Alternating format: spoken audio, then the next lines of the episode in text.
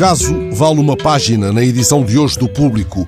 José, 42 anos, desempregado, morreu em junho de 2014 na sequência de uma queda num café de Amarante, onde, pela manhã, como de costume, pediram bagaço. Deixou por pagar 35 mil euros do empréstimo da casa.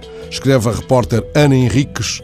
A viúva acionou o seguro de vida obrigatório, mas disseram-lhe que o marido nunca avisara a companhia de que se tinha tornado alcoólico, com todos os riscos que isso implicava. Quando morreu, José apresentava 1,45 gramas de álcool no sangue. Mais conta a reportagem que, na verdade, quando assinou a apólice, José não tinha escondido os seus hábitos. Escreveu que consumia uma garrafa de vinho verde por dia. A companhia de seguros aceitou-o como cliente, mantendo, porém, a cláusula de exclusão de responsabilidade.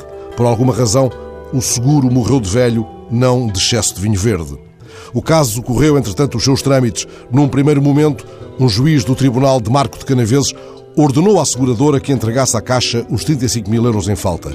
Mas, de recurso em recurso, o copo da viúva ficou meio vazio e José, 5 anos depois de morto, tropeçou no céu como se fosse um bêbado. A defesa da seguradora construiu uma tese garrafal no argumentário das letras pequeninas.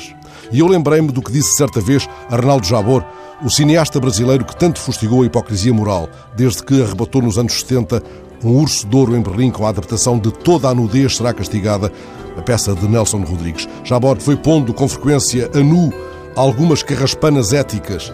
Nessa certa vez, ele falou da bebedeira que existe muito antes do álcool.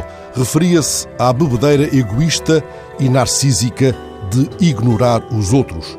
Ou, dito de outro modo, à bebedeira de ler os outros em letras pequenas.